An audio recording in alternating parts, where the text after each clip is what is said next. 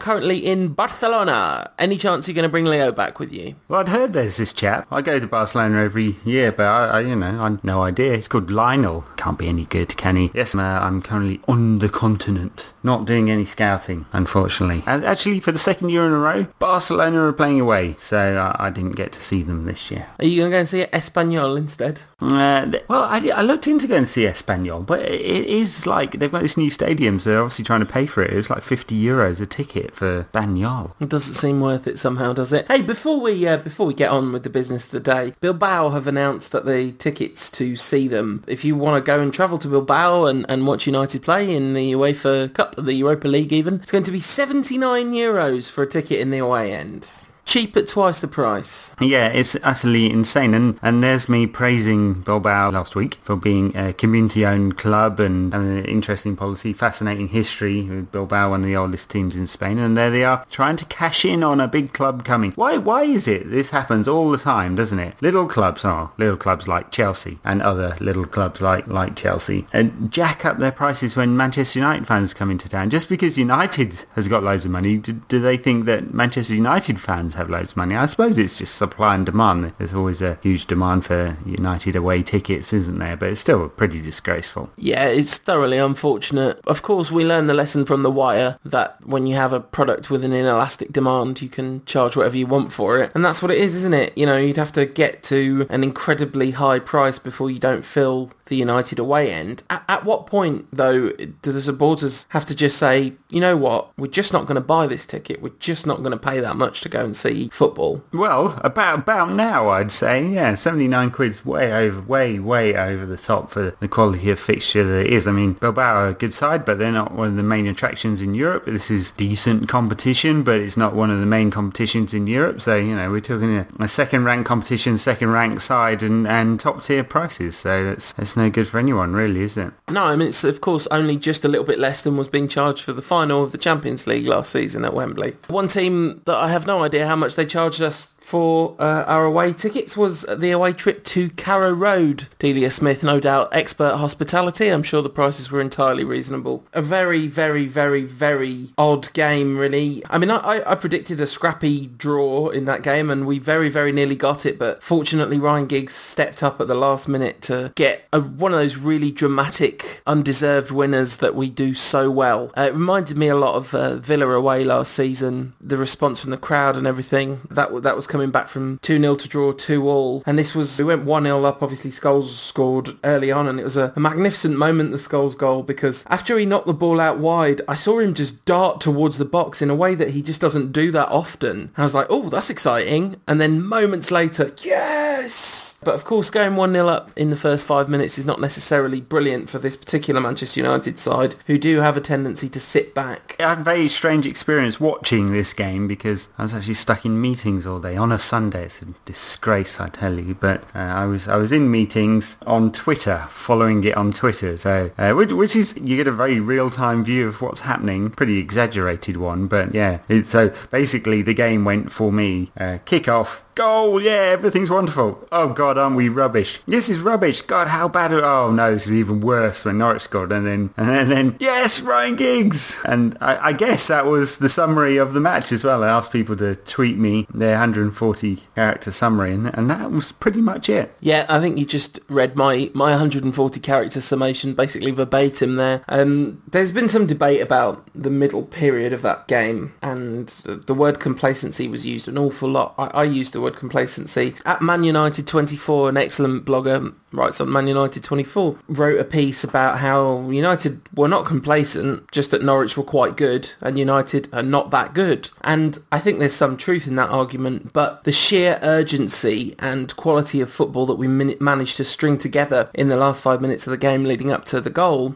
shows that actually there was something going on because there was nowhere near that level of urgency in United's play from say about the 20th minute to about the 85th minute. I think there was some tactically interesting things going on. Carrick and Scholes did not have the freedom of Norwich in the way that they'd had the freedom of Liverpool and the freedom of Manchester uh, recently. Although Scholes managed to have another excellent game and Carrick once again hit the 100 pass club. Our formation worked extremely well when we were in possession and not, not necessarily when we were counter-attacking but when, when we had periods of possession. It, it It's obviously a, t- a team with a heartbeat of Carrick and Scholes is obviously set up to get goals out of effective passing. You know what I mean? That's that's how we're going to generate chances. But it did mean that when Norwich were on the ball, we were quite overrun in midfield. And having Everett left back and Phil Jones at right back meant that Norwich were able to get a lot of joy down the wings because, you know, defending is not necessarily the best qualities that you think of when you think of Everett left back and Phil Jones at right back. It's a good point. A debate I was having with a, Twitter user today, and um, of course I'm having this debate blind because I, I've only seen highlights of the game about whether, and because I'd said on last week's podcast that someone um, Um, who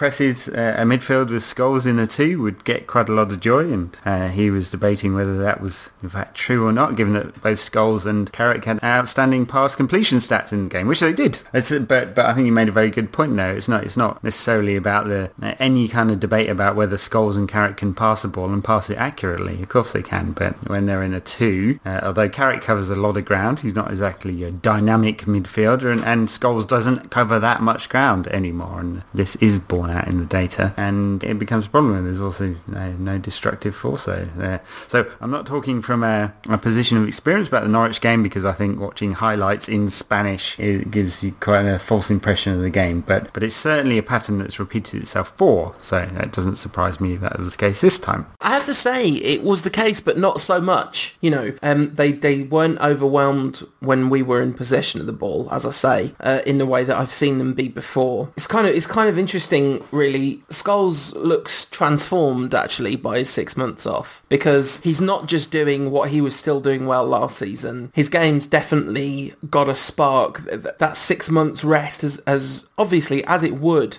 for a player whose career has been as long as his, who's put as many hours into those legs as he has, to have six months off really has made a difference and he looks a lot more energetic and he's he doesn't cover as much ground as he did when he was 25 obviously but he I would say that it looks to me that he's covering more ground this season than he did when he played last season. He definitely looks fresher. Of course, that, that's not something that can continue, right? Although, no, absolutely. You know, a, a, short season this season, I would suspect that Ferguson will try and push him into to staying at the club. And we, we talked a couple of weeks ago about, uh, I, I, suspect that will probably happen this time. And, and Ferguson's certainly not going to get any kind of huge amount of money for the transfer market in the summer. So there will be pressure both from Ferguson to do it because, I mean, look, factually, Scholes has, has started or played in pretty much every game since he came back, hasn't he? So he's become a key member of the team again. It's really incredible. If we win the league this season, it's going to be in absolutely huge part to do with the fact that Paul Scholes came out of retirement, which, you know, I know neither of us predicted that he would be playing this much football. We thought it was a kind of emergency cover move, basically. But no, it's... Right, it's... but he's, he's, actually come back and, yeah, become a key player. Talking of key players, what a performance. You, you didn't see the game, which is a real shame because I know you've been definitely not on the side of the De haters. De Gea with a phenomenal second man of the match performance in a row. Just brilliant. Not not just good stop, shot stopping this time though. Also really dominant control over the six yard box against a, a very big unit up front in Grant Holt. Just just really remarkable and and you know caught when he would have punched in the past and just just and also did make a couple of excellent saves. Uh, not not at fault at all I don't think for the goal uh,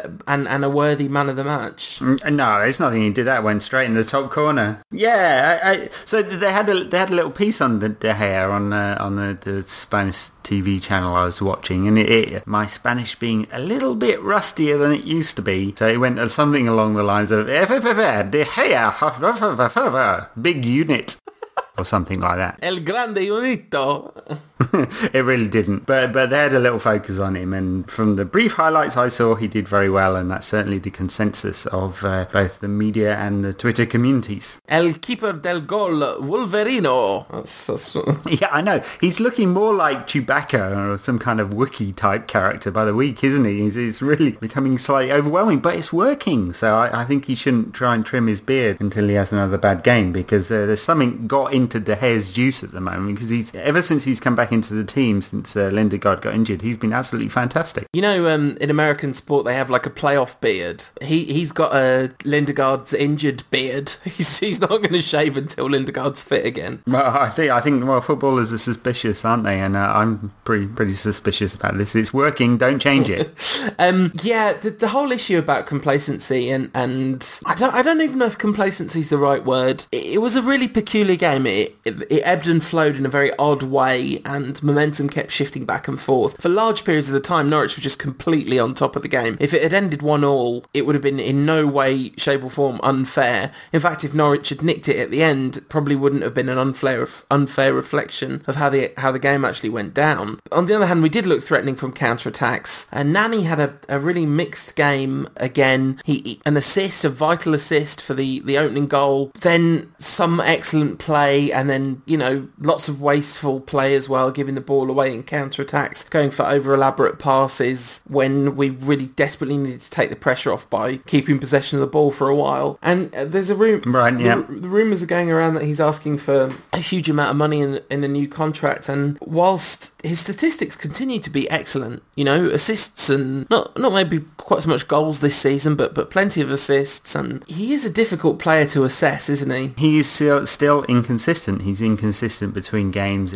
within games. You uh, you don't know what the end product's going to be from him because actually you don't know whether he's going to cross or shoot or cut inside and go outside, and that's all great actually. But when uh, when uh, his teammates need something that they can't decide, uh, the quality is inconsistent. So he can hit the corner flag just as well as he can hit the top corner. Ditto with the crossing as well, and and for for all those reasons, and and also the faults with some of the side of his defensive play as well, although that has definitely improved, hasn't it, over the last couple of seasons. But but for all those reasons, you can't put Nani in the the top bracket players, even though he's got bags and bags and masses of talent. I mean, if you think about all the stuff he can do, but what we we were talking in the, the hundred thirty thousand pound a week plus range. Now, part of that is Nani's improved performances since he last signed the contract, um, and of course we're, we're just guessing about those those financial figures. Part of it's also the Rooney effect, right? Because uh, Rooney's huge contract has just uplifted everybody, and we've seen that with some of the, the smaller contracts, the third tier of players, people like Smalling and Cleverly and so on. So, well, they could sell him, but but they'd still be in the same boat in that they would be trying to buy a replacement at large amounts of money for large wages as well. It's just inflation in the, the market, and the, the effects of financial pl- fair play haven't really been felt yet, especially at the top end of the market, which is the one that United don't normally shop at. It's uh, not to get onto a big Glazonomics rant, but you would definitely start worrying if United not only didn't shop at the top end of the market, but couldn't afford to keep players who are at the, not even the top end of the market, but you know near enough it. So it'll be it'll be it'll be interesting. But you know he's clearly him and his agent are pushing for a new contract now. In fact, we had a question at James sh underscore jh7 asking if the right offer came in for Nani in the summer, would you sell him? And I think problem with selling Nani even for good money is replacing him because however inconsistent he is in terms of uh, mom- the moment to moment play on the field, he's extremely consistent when it comes to putting up numbers. You know know, that there's no inconsistency over the last few seasons of, of Nani's overall impact on the squad. So a lot of goals come out of Nani. A lot, a lot of goals, a lot of assists. Yeah, it, no, totally. It's he's uh, he's become a very important player for United, and a, he's still extremely frustrating. You know, this is not Cristiano Ronaldo, but but then again, he won't be getting Cristiano Ronaldo wages. Yeah, and, and you know, apart from you know, it's a weird thing to say. Apart from Leo Messi, no one is Cristiano Ronaldo. Um, that's a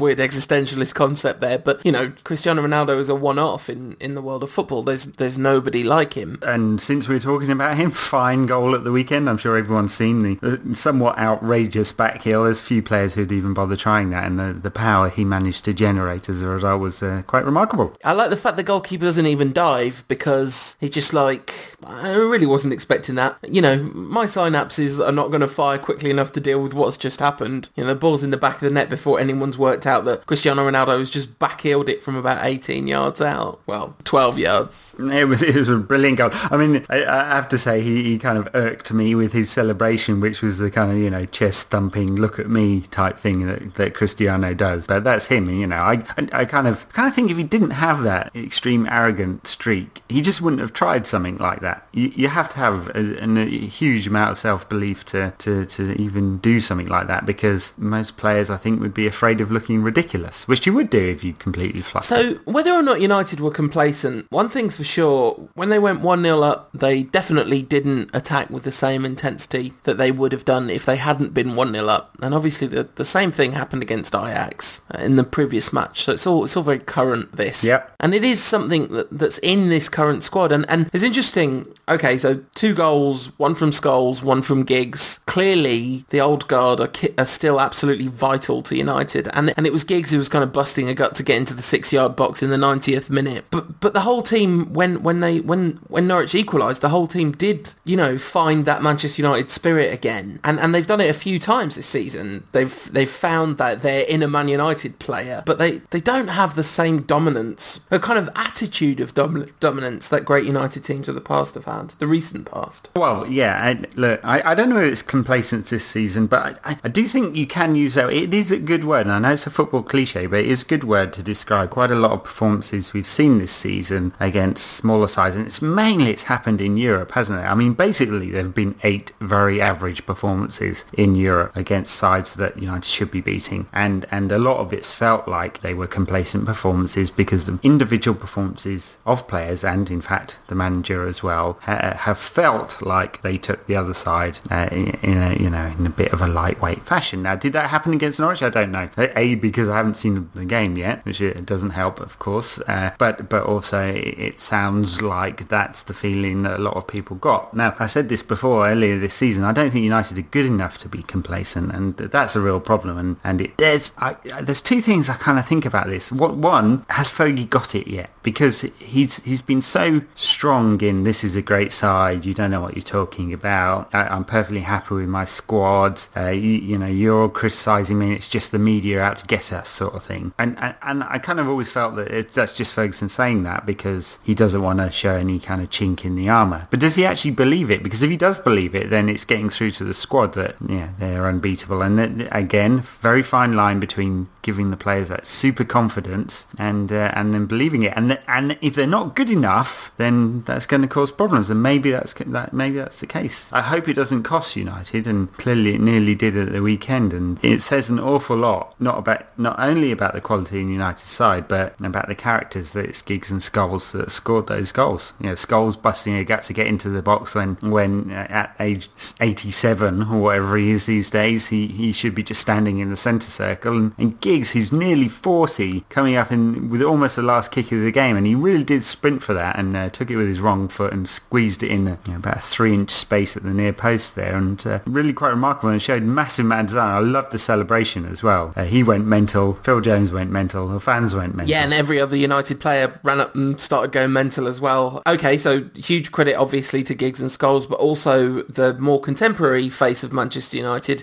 played a huge part in both goals. And the second goal, an excellent, excellent cross from Ashley Young, who had his best little spell in, in his substitute appearance against Norwich that he's had for, for a little while since since he started succumbing to that ankle injury a little while ago. Um, a decent cameo from Ashley Young with with an excellent assist to cap it off. And yeah, brilliant to see Giggs go completely mental on his 900th appearance. I mean, you know, it's ridiculous, isn't it? The the, the fate and destiny and the, the great epic space that football exists where it's like, oh yeah, it was obviously written. You know, the player comes back to his old club and scores. The player is in the paper for all the wrong reasons and scores the winner at the weekend. And Giggs, you know, 900th appearance, 90th minute winner at the age of 999. You know, it's just incredible stuff. It, it was, uh, as the cliche goes, uh, in the script, wasn't it? So he had to score, and for it to be in the last minute, and against Norwich, one of the, I don't know if it was the first club he scored against, I'm pretty sure that's actually not true. I, did see it tweeted, but uh, one of the first goals he scored for United, and uh,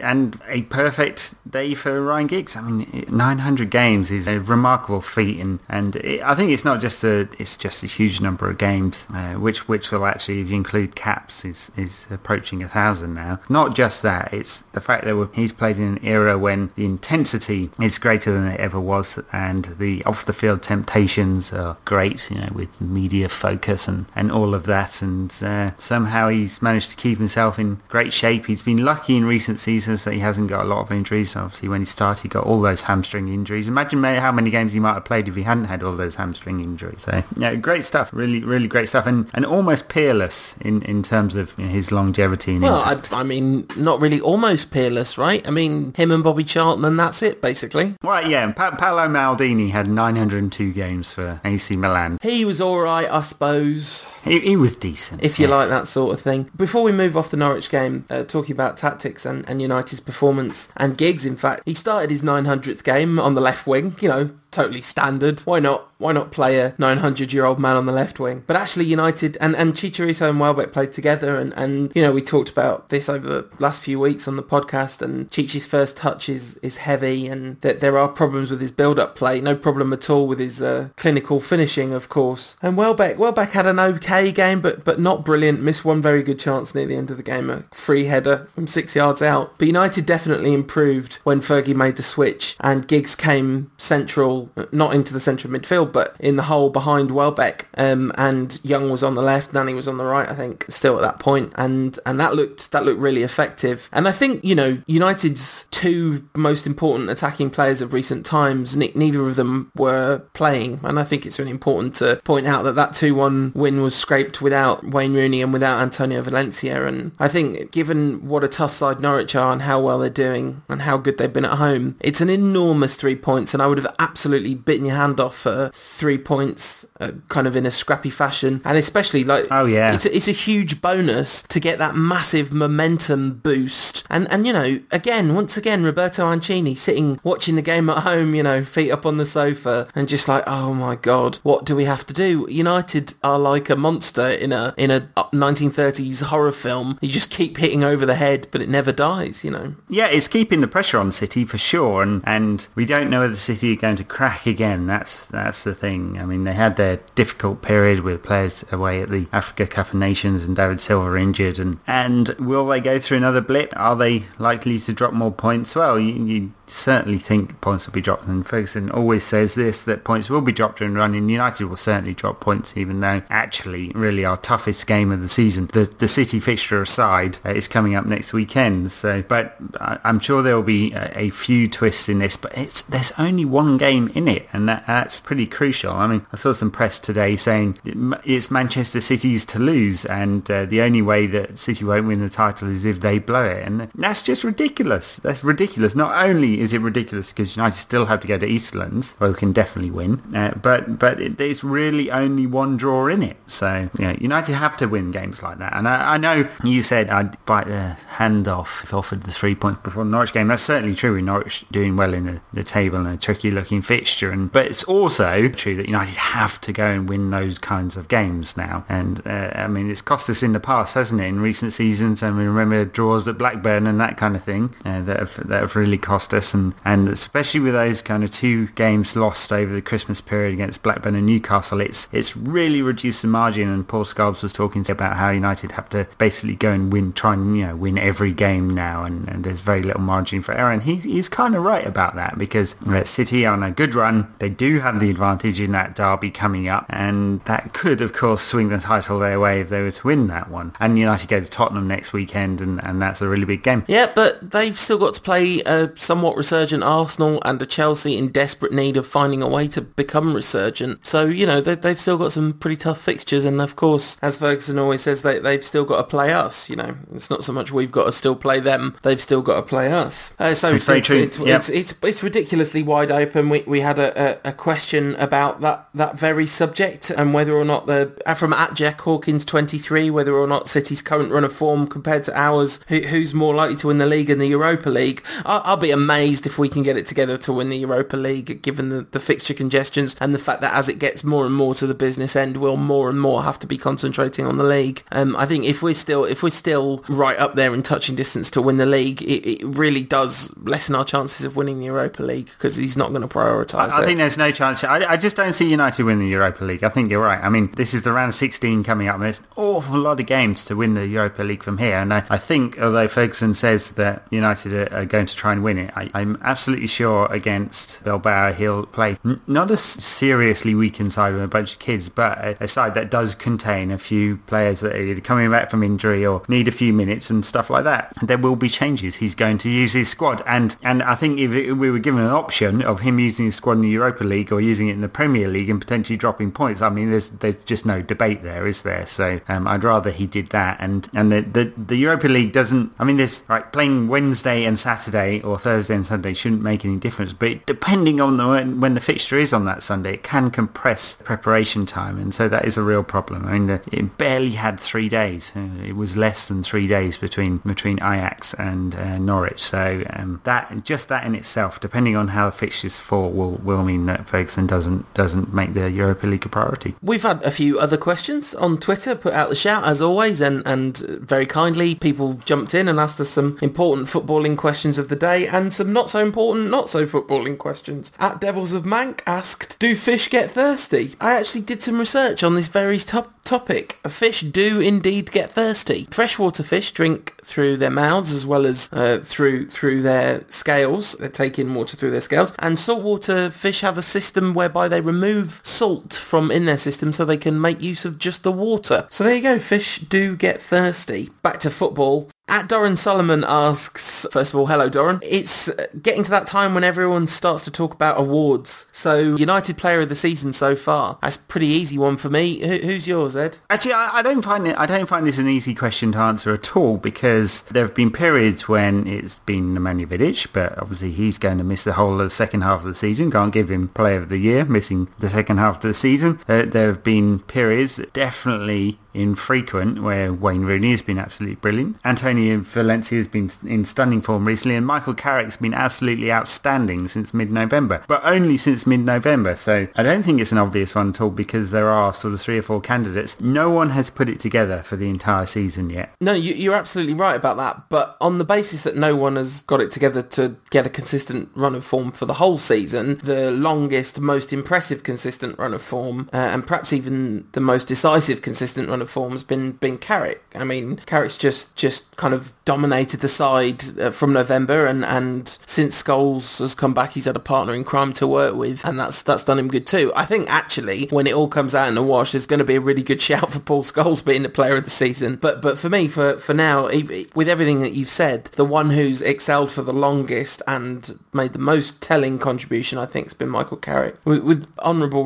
mention for Valencia for sure. Yeah, I mean, uh, we've talked about it on, on the pod already this season. It's a, remarkable turnaround for Carrick, really. The only reason for Michael Carrick not being United's best player of the season in that it really only started in, in sort of mid-November with the Swansea game, and, and, and perhaps that wasn't his fault because he didn't get much of an opportunity before then, did he? But it would be really hard to predict before the season that Carrick would have been so good because it looked like his career had gone backwards. There have always been big fans of Michael Carrick, and, and uh, I thought his contribution, as I've said before, in his first three seasons with United was immense, but it died off, and it's impossible not to admit that. Even if you're a massive Carrick fan, you cannot say his last two seasons were as good as either this season or the, the seasons before. And uh, it's great that he's he's turned it around, and, and, and he kind of had to, I think, with all the injuries and Wayne Rooney's inconsistent performances and Manovic's big injury and, and Darren Fletcher's. Someone had to step up in midfield, and, and if just imagine how bad it would be if Michael Carrick hadn't stepped up in midfield and we were still getting kind of flat Carrick performances. It would be an absolute desert, wouldn't it, in the centre of midfield? It's just interesting that a resurgent Carrick has appeared as a sort of before the actual resurrection of uh, Paul Scholes. You know, he was a, he was a herald of Scholes, wasn't he? Uh, to use a, a weirdly extended religious metaphor. So so yeah, I, I guess uh, it's time to talk about uh, the next tough away fixture on the calendar, and this one against someone that a couple of weeks ago was being talked about as a potential title contender themselves, although that always seemed a little far-fetched. But it's a team whose midfield we've described as better than United's on uh, no few, no too few occasions over the last season or two. Tottenham Hotspur, led by uh, future England manager Harry Redknapp, on the back of a 5-2 shellacking off the Arsenal at the weekend. They, really did get a shellacking, didn't they? It was uh, pretty humiliating to, to be beaten so thoroughly after after being 2-0 up. I'm sure Harry Redknapp will not be pleased about that. Yet the questions will be asked now about whether this team is now focused and all the questions uh, about the England situation are there still. And the FA obviously taking their time or have already decided and are just going to wait until Tottenham's season is over or they have completely collapsed, which uh, might be happening. The football cliche goes, if you play someone who's just got a real beating, it's a dangerous time because they want to have a reaction. But you, you do wonder. United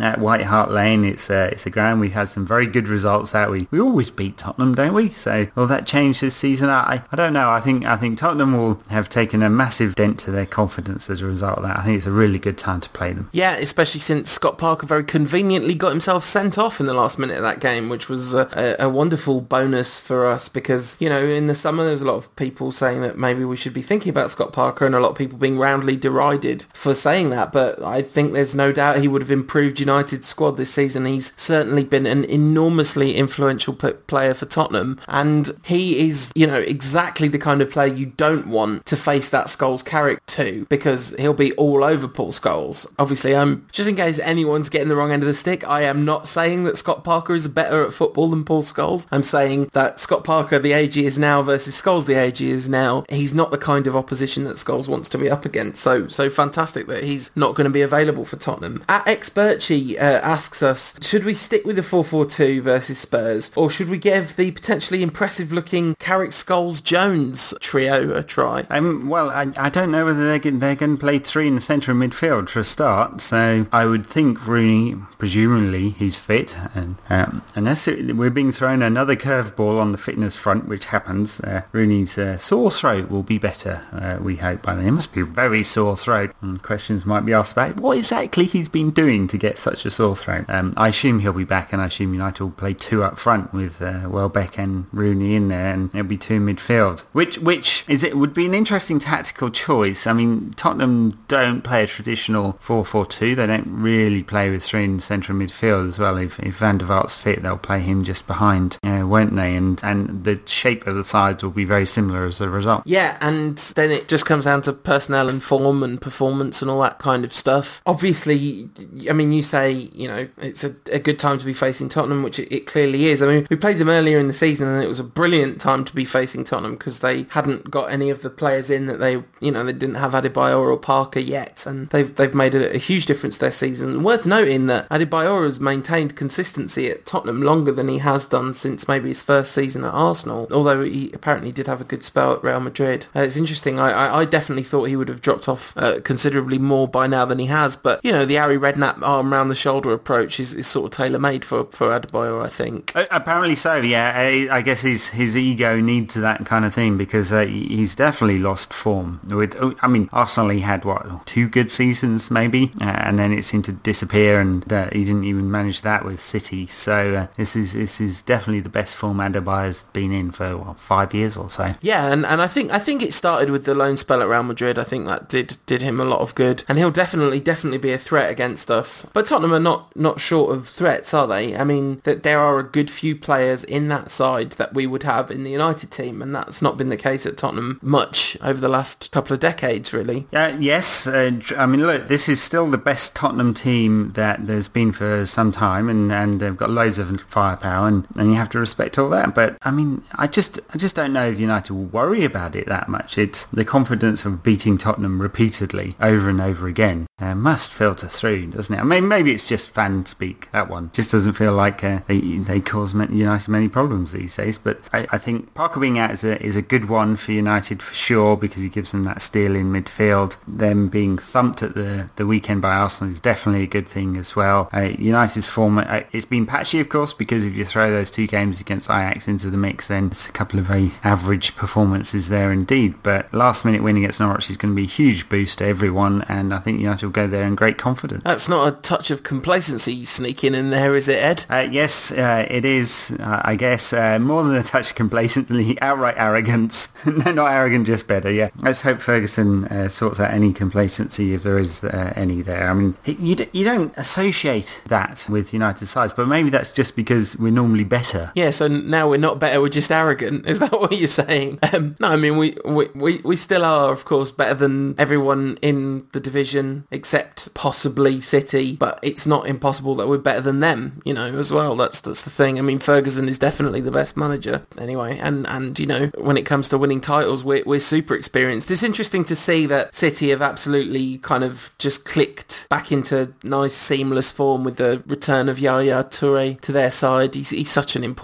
player to them, isn't he? And and it's no surprise that he's made a big difference coming back. Not arrogant, just better than Tottenham maybe though. But you know, they they are still a very good they they're they are a very good side. But you know, perhaps there, there's some areas where they, they still need to significantly strengthen. Perhaps their defence is not is not what it needs to be. There's always a worry, of course, for United when we have to face Brad Friedel in goal. You can be guaranteed there'll be some spectacular double saves going on. He always put, pulls out his best performance, doesn't he? When, when United come to town, it's remarkable how many times he's done it. I mean, he's, he's just a very good goalkeeper as well, but yeah, he does seem to drink the special juice before uh, United play him. But okay, so, I mean, normally there's good amount of goals in United Tottenham games, aren't there? And there certainly have been in a few games in recent years. Yeah, I mean, my, my favourite game ever from when I was a kid was the 3-all draw with Tottenham. And it, it, it can be a goal fest, can't it? And there's definitely the, the firepower in both sides to, to score a lot of goals this time. It'd be very interesting to see how De Gea does against a better quality of opposition. Yes, uh, they one their, their lights does like to play quite centrally and, and doesn't really lump a load of balls into the box. And, and of course, there's there's probably no Tom